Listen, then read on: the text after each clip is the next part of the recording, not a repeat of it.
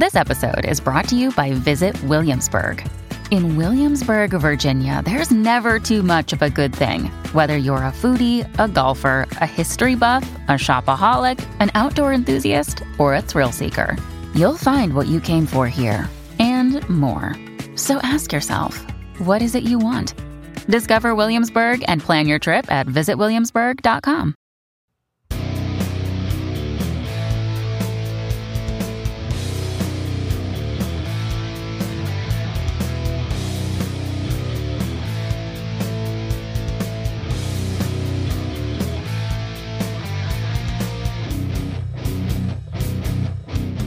Everyone, welcome to Terror Talk with Shannon and Kathy. Hey. Hello. Today on the show, we are going to talk about the House of Hammer documentary and Armie Hammer and his family. His wonderful family. Yeah, some are wonderful because they made this product. That's true. But So, first of all, you know, who is Armie Hammer? Most people now know if they didn't before. He's an American actor who's been in several movies, TV shows. He's known for the movie The Social Network and Call Me By Your Name. Those are probably his two biggest performances. He's also been, um, more recently in the last couple of years, he's been accused of uh, sexual violence and cannibalism by some of the women that he dated.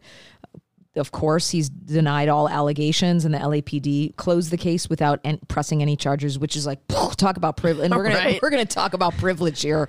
this is essentially what this episode is about: is like white, mm-hmm. powerful, rich ass privilege, okay, oh my gosh. and male privilege. Right, like there's something subtle about this one. Oh, right. So he recently, um, I think in the last year, has given some interviews where um, he has admitted to using people for his own pleasure. But by God, if you watch this, you know this this guy is a sociopath, and he is so incredibly proud of how he's been able to manipulate and fool and use and objectify and coerce and you know he has all the the classic cycle of narcissistic abuse you know the love bombing the devaluation the discard rinse and repeat with every single woman. As you watch through the documentary there are a few women who um, participate in the interviews and they share essentially the, it's like a template. Um, and we know that there is a template when we when we're dealing with people who are sociopaths or pathological narcissists that they abuse in a very specific way. And if they come out it, you know they're very charming because if they're if they're not they, they won't be able to do this so many times. And the women start to communicate with each other and realize like wow this guy has done this and continues to do this to so many women. So the documentary was made because of that, but also primarily because he uh, his great grandfather or great great grandfather Armand Hammer Senior, who was born in 1898, he was a, an LA based American petroleum executive entrepreneur and art collector his story I'm going to talk a little bit about and give some background to how he got there. But I also just want to mention one other person who was really the influence of the documentary, which is Armie's aunt, Casey. So Casey is the sister of Michael Hammer, who is Armie's father. Okay. And so through the series of this documentary, Casey really was the most directly involved. And it, according to what the media says anyway, that this is just one of several times that she has been very outspoken about the family's deep controversy and the dark secrets of just this wealth and privilege that destroyed so many people, including the women in her family, she being one. And so she tells the story and she really exposes uh, her her the more specifically the men of her family and how they were able to destroy so many people. Casey is really, I think, and we'll talk about the documentary in a bit, but I do think that Casey's participation in this documentary for me is what made the documentary really special and I and it made me feel captured by it. I think if it was just a series of facts or whatever, I mean this guy's an asshole. We know he's an asshole. We know the history of this Hammer family, but I think Casey's the way that she delivers the information, it's in such a way that you can really see the trauma come through and she'll we'll discuss a little bit about her story in a bit. So who is Armand Hammer? Um, he was the son of a doctor He had made his first million dollars. I'm talking about senior now. I'm not talking about the the great grandfather who passed through his enterprising venture in his father's pharmaceutical company before receiving a medical deg- degree from Columbia University in 1921 he did a lot of his work in the Sov- in Soviet Russia. I believe his um, I believe his father was Russian, but he never spoke Russian. But he ended up giving medical aid to that country's famine, uh, to the famine victims. And he was personally persuaded by Vladimir Lenin to turn his business talents to uh, account there instead. So he started to do all of this bi- business in Russia, which is where a lot of his destruction and a lot of the the I think where a lot of the deception and a lot of just the corruption started was over in Russia. So he ends up getting really tired of his hectic business style and he retires in 1956 but he's approached that year by a friend who suggests that he finances two wildcat oil wells and this is how he then develops the Occidental Petroleum Corporation and from here he unexpectedly like strikes oil like the way that we would see in you know some of these shows that it's like no way that this could possibly happen and quickly increases his holdings in becoming the firm's chief executive officer. And this is really important information because he becomes this overnight success and his income was like 650 billion or something. It's like it's insane. And so you think about the amount of power and wealth and all of that and and how from there imagine the entitlement. This guy had connections to every you know he was invited to the white house. He would go party with the soviets. He was uh, the royal family. I mean he could get into whatever he wanted. This man was never told no we know that he was also um, you know he had a what do most sociopaths do? Well, they cover up all of their stuff by having a family and by having children and looking a certain way. And we learned through the documentary that the pattern of destruction really started with him and, uh, you know, cheating on his wife and abusing his kids. And all of this stuff really starts to get passed down to the next generation, which is Armie's father and sister Casey. And I believe they have one other brother as well. And we find out through through that that and she Casey actually describes her family to be like the show Succession, like times a thousand. Yeah. So if you've seen Succession, the what we know about a narcissistic parent is they will intentionally set up siblings to compete with one another. And that's what he did in the will. And that's what, you know, I think the other brother was set up to really own everything and get everything. So it sets these kids up to really compete with one another. And we find out that obviously he gives the males in his family a lot of money, a lot of privilege. And then we find out through Casey's interview that she was sexually molested by her father. And so I think that her experience as a victim in all of this and having a very different experience as a female in this family, because all of the females in this family were cheated on, abused, neglected, objectified, which was a different experience. Although the males were objectified and used, I guess, for the dad's you know personal needs, they they at the same time were kind of the golden children, and they came out with their own levels of narcissism, which I think is a setup too. It totally is a setup, and it's not a good thing. No, I mean, if we talk about, I'll just interject for a second. We use that phrase "toxic masculinity" a lot mm-hmm. in our culture right now, and you know, all that is is just is a set of attitudes and a way of behaving eh, that's like stereotypical and and it's what's expected and so it's in in his family there the men were expected to act a certain way women were expected to act a certain way but toxic masculinity masculinity or the negative or the shadow masculinity that goes on is is detrimental to men too it's not like you know we bandy it about in our culture a lot. Like, oh, he's a toxic masculine, nah. but toxic. The really the heart of the idea of toxic masculinity is that it's a set of attitudes and a way of behaving that's indoctrinated into you mm-hmm. in your culture. And in this sense, we're talking about this per, these people's family of wealth, influence, prestige, narcissism, etc. And it has a negative impact on the men 100%. and the women. Yeah just differently. They're just differently, yeah. and they're just set up because right. he, they're all of those generations of men were expected to act a certain way, and mm-hmm. then did. Mm-hmm.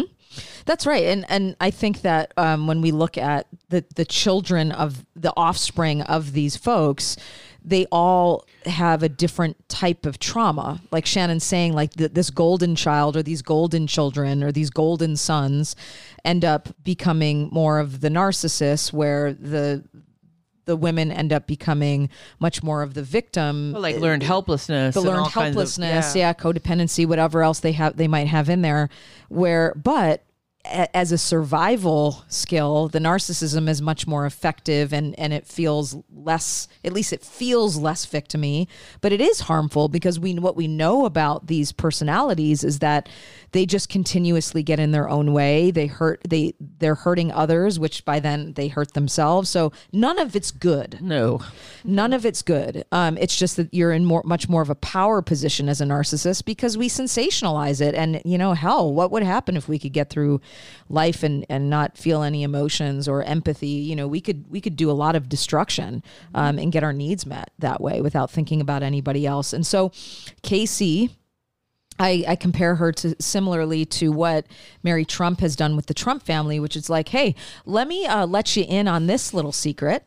And this is actually what's happening. And one of the main reasons why Casey did this documentary is because Armie has been accused of now also becoming a, a predator, different yet similar from his great grandfather and from his uncles and whoever else fell into that whole intergenerational piece. And he's operating in this society now. That's right. Where we shine a light on this kind of stuff constantly, whereas his forefathers were operating in a, a much more, uh, were able to get away with it Oh, they were able to hide it, and no one was going to ever like. And I think there was a point in the, the documentary where someone had asked why Casey never said anything or reported. She said, "Who the hell was going to listen to me? Yeah, this right. man, No this man owned the world." We're in the we're in the world of the Netflix documentaries now. Yeah. Everyone will listen to you now, but That's right. then no way. Yeah, that's absolutely right. So the way that they the documentary at least describes Armie as he essentially was a sexual sadist. We he was very obsessive. He would find these women who were uh, easily influenced by his charm, his celebrity, his you know he's not a bad looking guy. He comes from power and wealth and all of these things.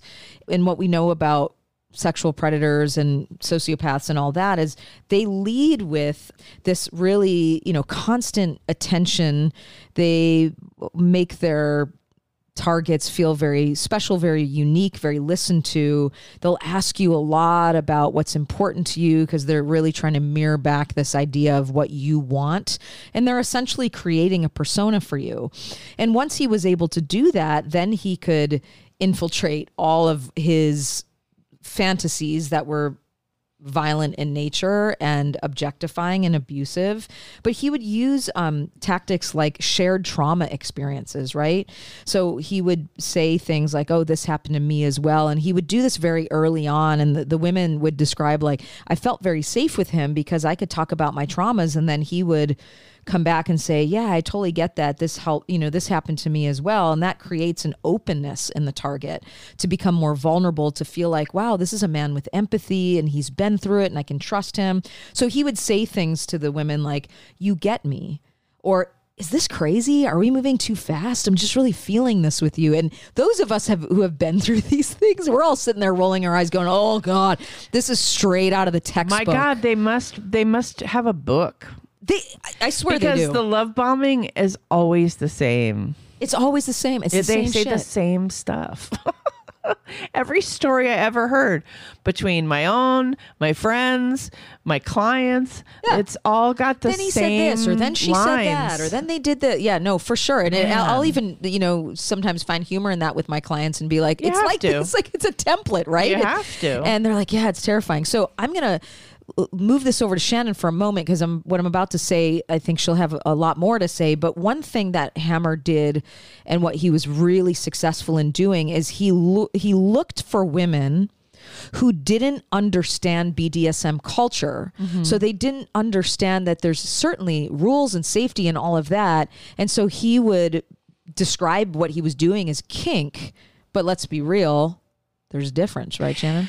Yeah, I mean, one of the things that happens in this documentary that I appreciate is that at one point they do have someone on that explains what healthy BDSM is and and how this was not that, which I appreciated because for a lot of it I was like, are they ever gonna like say how this is not the way it goes? Yeah. And so, for those of you who don't know, oh, I'll just um, backpedal just for a second to say they talk about BDSM in this, but that's it's basically like an erotic practice. It's just something that you can have in your in your sexual life.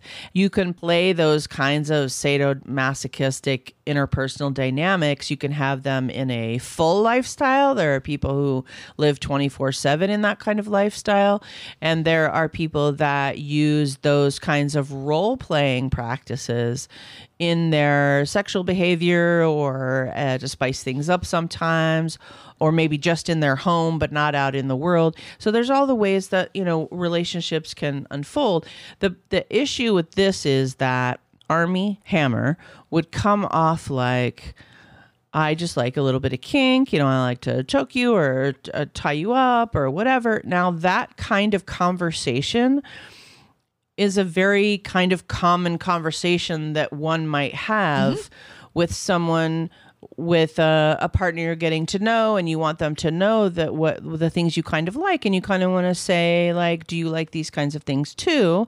You kind of want to figure that out especially if for some reason it's a bottom line for you. Like i've met people that you know that's kind of a bottom line. They, they need that in their erotic practice Unfortunately, beyond that conversation, what would happen with Armie, as you'll see in this documentary, is that he would then take what he wanted from these women without their consent. So he would get into relationships with them, but then within the relationships, he would exact these kinds of things that he wanted to do, whether that was biting because he talked about being a cannibal, whether or not he really was or not, I don't know. I feel like that was for dramatic effect. I'm not sure. Biting, he might have been into bloodletting, so maybe that's why he would talk about cannibal mm-hmm. cannibalism, choking, tying up, and then and it was also stated that he would rape them. So he'd be in relationship these with these women, and he would get them into situations where he would tie them up, and then he would rape them. So here's the difference in a consensual sadomasochistic activity or a BDSM relationship, whatever you want to call it, there is a lot of discussion beforehand. And part of that kink can be making contracts. Yes. Like part of the kink of it, like the fun, and I'm saying that in a light way, like part of the fun for these folks is the contract and all the na- negotiation. You know, we talk about it in horror movies, the build up, right? It's like, the contracts, the negotiation, the discussion of what I will and won't do, the discussion of what the other person will or won't do. All of that is like part of the fun. Mm-hmm. And then you agree to that. And there's a safe word. Often there's a warning safe word before the actual safe word, Right. like, hey, you're getting close to my limits, whatever. Like there are so many like rules and regs. well, and he was the only voice in the relationship too. Yeah. They were. I mean, I understand there's a level of submission in BDSM, but outside of those, well, I guess depending on what the rules are, sometimes it, it's ongoing. But like he was setting this the precedent of like this is and that's not typically at least my understanding of how that works like there's a discussion about things There's a discussion about everything. Yeah. And then the play becomes within the quote unquote scene or Right. the day or whatever you're going to There's do. consent. Whatever you've agreed on. It's all consensual, it's all consent, and everyone knows that it's actually the submissive or the bottom, as they say in mm-hmm. some communities, that's actually in control of. That's right. It, the dominant is exacting things for the that the submissive wants, and the submissive is doing things for the dominant because they believe that the dominant enjoys those things. So it's all based in consensual.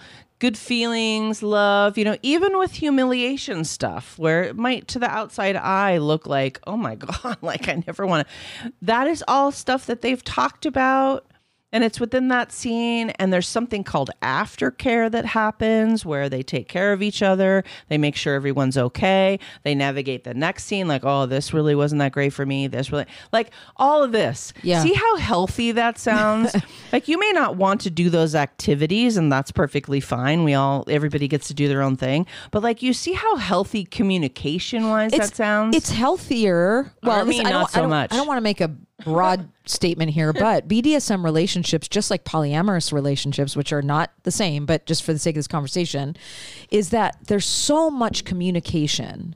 Yeah. Around rules and safety and agreements, and that in a lot of ways they are safer and more secure than monogamous relationships or relationships without BDSM. I think far more like I think this is where you're going with this is there's far more communication in those kinds of relationships. Eh, what I have observed Yeah. in relationships that have this kind of edge to them because of the edge, people know like we have to be overly communicate Yes. communicative about things. Yes. Whereas in average monogamous one-on-one relationships, people just take it for granted that we're entitled to have like good communication in those relationships and they don't work as hard. That is absolutely what I have observed for Yeah. sure. Yeah. I mean, you know, it's a blanket statement, but in general, I've observed that a lot. Yes. So we know that this individual was not doing those things. New. I think uh, going back to Casey for a moment, she had stated that one of her her in one of her reasons for attaching to this documentary, mm. she this is just a quote. She said, "When all this came out, out about Armie, I was not shocked. You just don't wake up and become this dark controller abuser. This behavior, it's deep rooted." She says in the trailer of House of Hammer. On the outside, we were a perfect family, but magnify succession a million times, and it was my family. Along with the sit down interview, Casey tapped into her personal archive for the limited series, offering up family photos and footage to the filmmakers. And she said it was the first time that she wasn't just telling her story. But also the definitive family history, making sure that no stone was left unturned.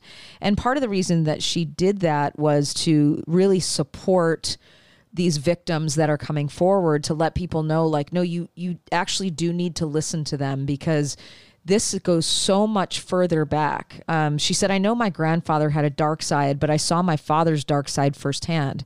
And I've seen my brother's dark side. It was like a monster unleashed. Now it's armie. Every generation of my family has been involved in dark misdeeds, and it just gets worse and worse and worse. Can't imagine growing up in a family like that, honestly. No, and she says, she's like, I've let this family control my whole life. And at this point, I refuse to be silent. So, I, I mean, that there's the answer into like why she really uh, decided to do this and make it maybe her way of getting some at least emotional closure. I don't know.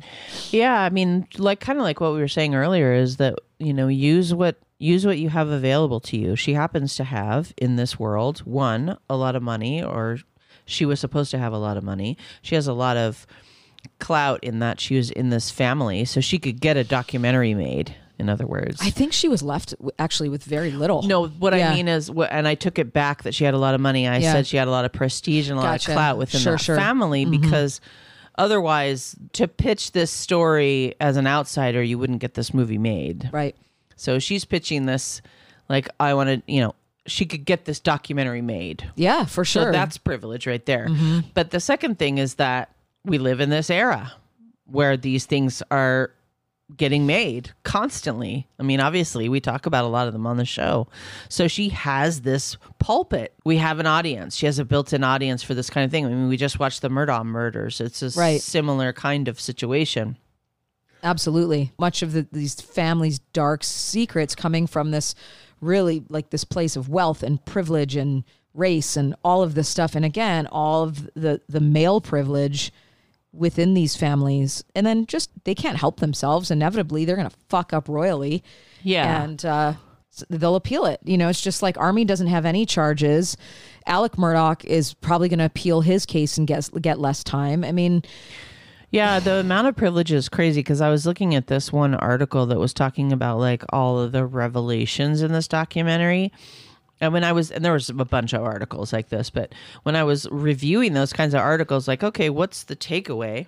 What's everybody so up in arms about this documentary about? And you look at the list and it's like Julius and Armand Hammer were Soviet Union agents. Like that in of itself.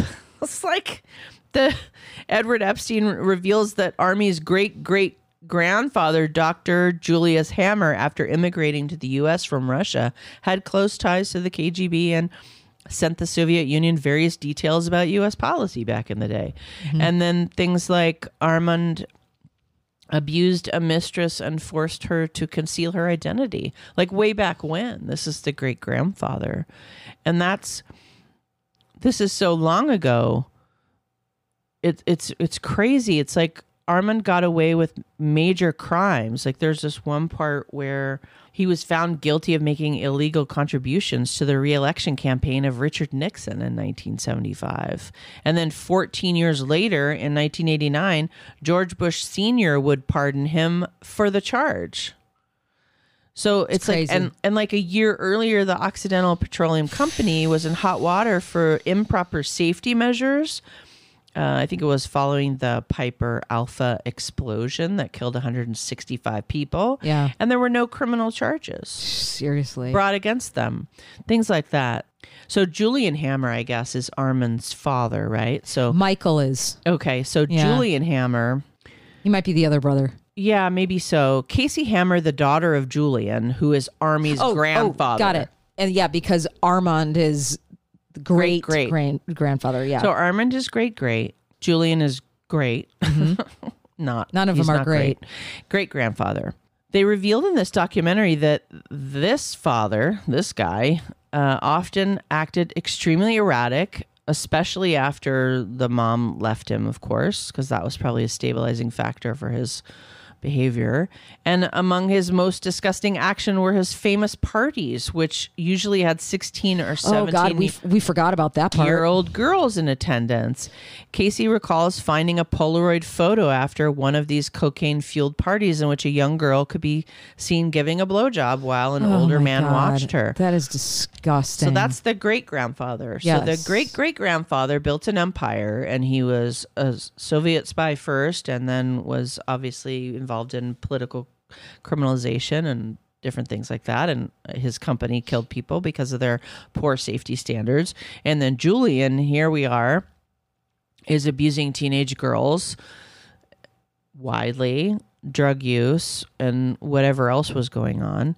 And julian essentially got away with murder because back in 1955 a friend of julian's named bruce had asked him about an outstanding gambling debt and this sparked an altercation between the two men as it would that resulted in julian shooting bruce who died mm-hmm. and thanks to his lawyers, likely hired by his father Armand, he was able to get away with the charges. They were downgraded to manslaughter and then they were thrown out altogether. Jesus. So there's that. Just so many chances. And then we watched this woman in this documentary, right? Who we can say, we have to say allegedly, but during her interview, Casey says that she was sexually abused by Julie, and This is the mm-hmm. same guy. And that would make sense what we know of these parties, right? It mm-hmm. just kind of tracks that mm-hmm. that kind of behavior wouldn't be in the outside the realm of possibility. And she says that, you know, was coming back in memories and of course she's emotional in the documentary about it. And it's it's hard to watch because that's a hard thing to hear about. And she realized it so late so much later in life. Mm-hmm. i can only imagine how much she went through to get to that spot. That's really so sad. then so we have armand we have julian and now michael right? So Mm-hmm. this is armie's dad. Michael hammer looted armand's home right after the patriarch died. So the great great grandfather dies. They talk about the will and all kinds of stuff in this movie, but Michael, the father of Armie and brother of Casey. So Casey is Armie's uncle. I mean, aunt, Aunt, sorry. yeah. Mm-hmm. That's what you were talking about. Michael, the father of Armie and brother of Casey, might not be as outwardly abusive as the other men in the family, but he still seems like a giant piece of work, this article says. Casey alleges in the documentary that Armand died in 1990. Michael and his wife Drew, they go into this whole thing about how Michael and his wife Drew immediately began taking valuables from his father grandfather's house. but they ended up inheriting everything is what i remember like casey got like a couple bucks and so and so got a couple bucks and and then um, michael and drew got a lot of the money but they also started just like stealing valuables from the house Sure. when people die it's a very interesting thing well but what makes this worse according to casey in the documentary is that they started doing this while armand's body was still lying in his bed like they hadn't even picked up the body when this was really happening. So now we get to Armie, right? So mm-hmm. this whole documentary, they tell you all about his kinky habits, his non-consensual sex, the way he at least at least one of his co-stars, we're guessing more, he bullied and humiliated. I mean, he talks about like having them forcing them to hold like degrading signs at the airport and receiving lap dances at strip clubs that were against their consent they didn't want that were embarrassing. Mm-hmm. And then he also you know i think i think he specifically targeted women who had past toxic relationships. Mm-hmm. And when he would hear about them like what kathy was saying here's my ex-boyfriend or this or that or he was so awful. And you know women tend to do that in the beginning of relationships. Uh-huh. We tend to make the mistake and i think it's a mistake of telling our new partners about the toxicity of our past relationships. Because if you tell that to someone who is not the healthiest of people they will use that against you it's really something to be They really told will. once you know them. Mm-hmm. Once you know someone more intimately and you're in a more solid relationship, then you can tell them about all of your hurts and pains and toxicity from the past and what you subjected yourself to and what you got involved in and how you became a victim of either a small T or a big T, which whatever it is. But what these women were doing, and and maybe many of you have made that mistake, is they would tell them right away in the getting to know you process. And then he would use those, say, ah, this is a good mark. Right. And then he would hook them. I think that's yeah. part of the worst part of this, honestly. I, I, it's part of the worst part. Exposing I realize, people's vulnerabilities. yeah, I realize that exploiting, excuse me. non-consensual stuff is absolutely the worst part of this, but like, No, exploiting Fuck. people's vulnerabilities Emotionally, like, and using it against them. so awful. Yeah, it's just you know the cautionary tale of don't don't assume that someone is going to uh, treat you the way you're treating them, uh, or seeing your trauma as something to be. It's like when you talk to therapists, it's a very vulnerable position. As a therapist, I feel like deeply humble by the fact that someone would share something so personal and people can easily exploit that. So Absolutely. you just you do want to be really careful about that because I think it's normal to want to talk about past relationships or be like, "Oh, thank God I'm out of that and it was so terrible." And you meet the wrong person and they're to they're going to take that for a ride. It's just part of the boundaries I think we have to learn as we get older. The part of the boundaries of dating someone new is not to is to have emotional boundaries and to not tell them all the stories of all Yeah. the bad things that you're trying to avoid in Give the very beginning. Yeah, just like, you know, a Over minute. time. Yeah, over time. Check them that out. Build be, the Be self-protective. Yep, for sure. Um, so would you recommend this documentary in general? I, I would. yeah, I yeah. thought it was pretty good. And it's not terribly long. No, it's like three three It's- episodes. Mm-hmm. I think it's three episodes, and I, I think just you know, again, it's a great way to recognize and give a voice to survivors. So Absolutely. It was interesting. Thank you so much for listening. This has been an episode of Terror Talk. My name is Shannon. And I'm Kathy. Sleep safe, everyone.